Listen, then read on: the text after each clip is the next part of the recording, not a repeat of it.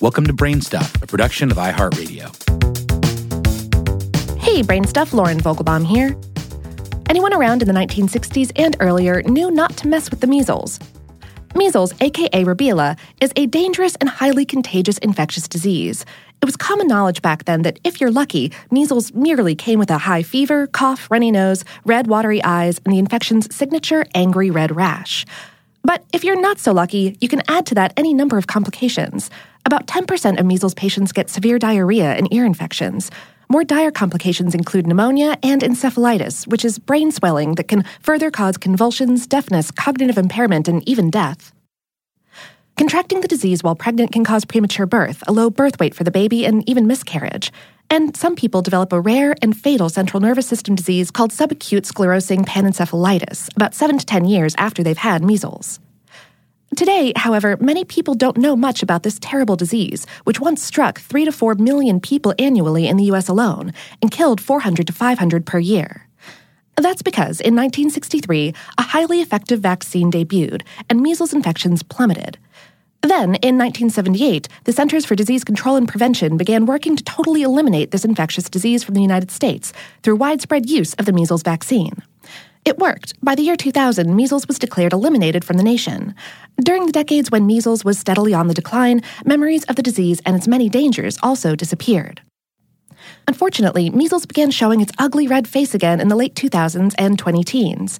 And as of 2019, it's raging in many parts of the United States, including New York State and Washington State.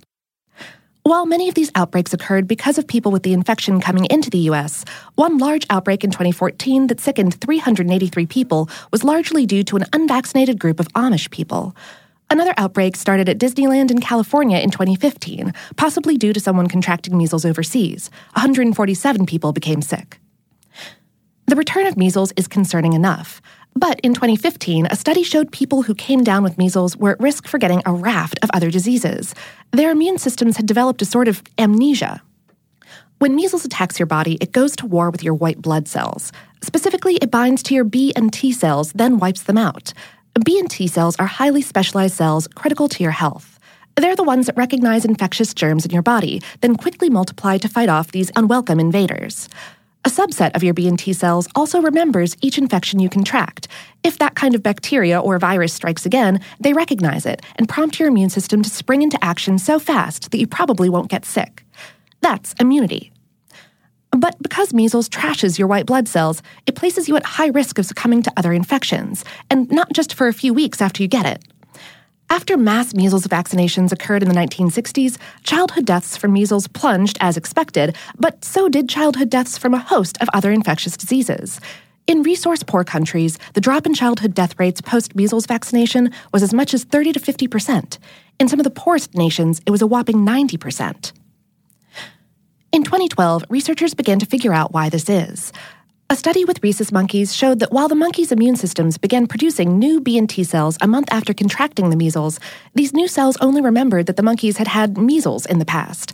They didn't recall any of the other infections the monkeys had had. Basically, the monkeys' immune systems had amnesia.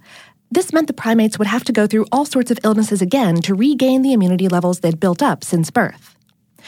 And it appears that the same is true for humans.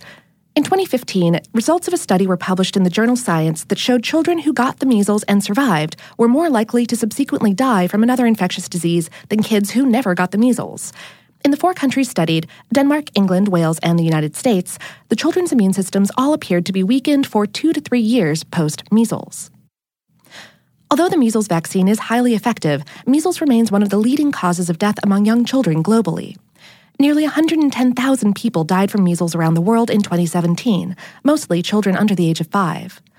On a more positive note, because increasing numbers of kids are receiving the measles vaccination, deaths from this infectious disease plunged an incredible 80% between 2000 and 2017, which equates to the prevention of about 21.1 million deaths.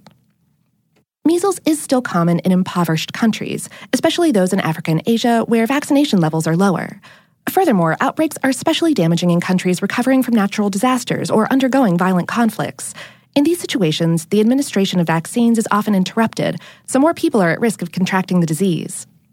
And when many people end up in cramped quarters, such as refugee camps or emergency shelters, the situation is ripe for an outbreak since measles spread so easily. Transmitted mainly through coughing, sneezing, and close personal contact, the virus can survive for up to two hours in the air and on surfaces. This means an infected person can cough in one room, then leave, and a second person walking into the room two hours later can contract measles simply by breathing in the contaminated air. With a highly effective and reasonably priced vaccine available, the fight continues to eradicate measles from the earth. There's a plan in place crafted by the Measles and Rubella Initiative, a cooperative effort between the American Red Cross, Centers for Disease Control and Prevention, UNICEF, the United Nations Foundation, and the World Health Organization. But it partially depends on populations in affluent countries to do their research and not refuse vaccination due to misinformation. The hypothesis that vaccines cause autism has been disproven by study after study. The original study that made the claim that they do was discredited and eventually retracted. Vaccines are safe, except for people with specific allergies or with compromised immune systems or very particular other conditions. That's why everyone who can get vaccinated should, not only to protect ourselves, but to protect those who are unable to receive vaccines and thus are vulnerable to infection. If you're not sure whether you've been vaccinated against the measles, you can try to find your vaccination records among any documents saved from your childhood, or talk to your doctor. They can check to see whether you've got immunity with a simple blood test. Or you can simply get the vaccine. You'll be sure you're covered, and there's no harm in repeating it in the case that you did receive it as a child.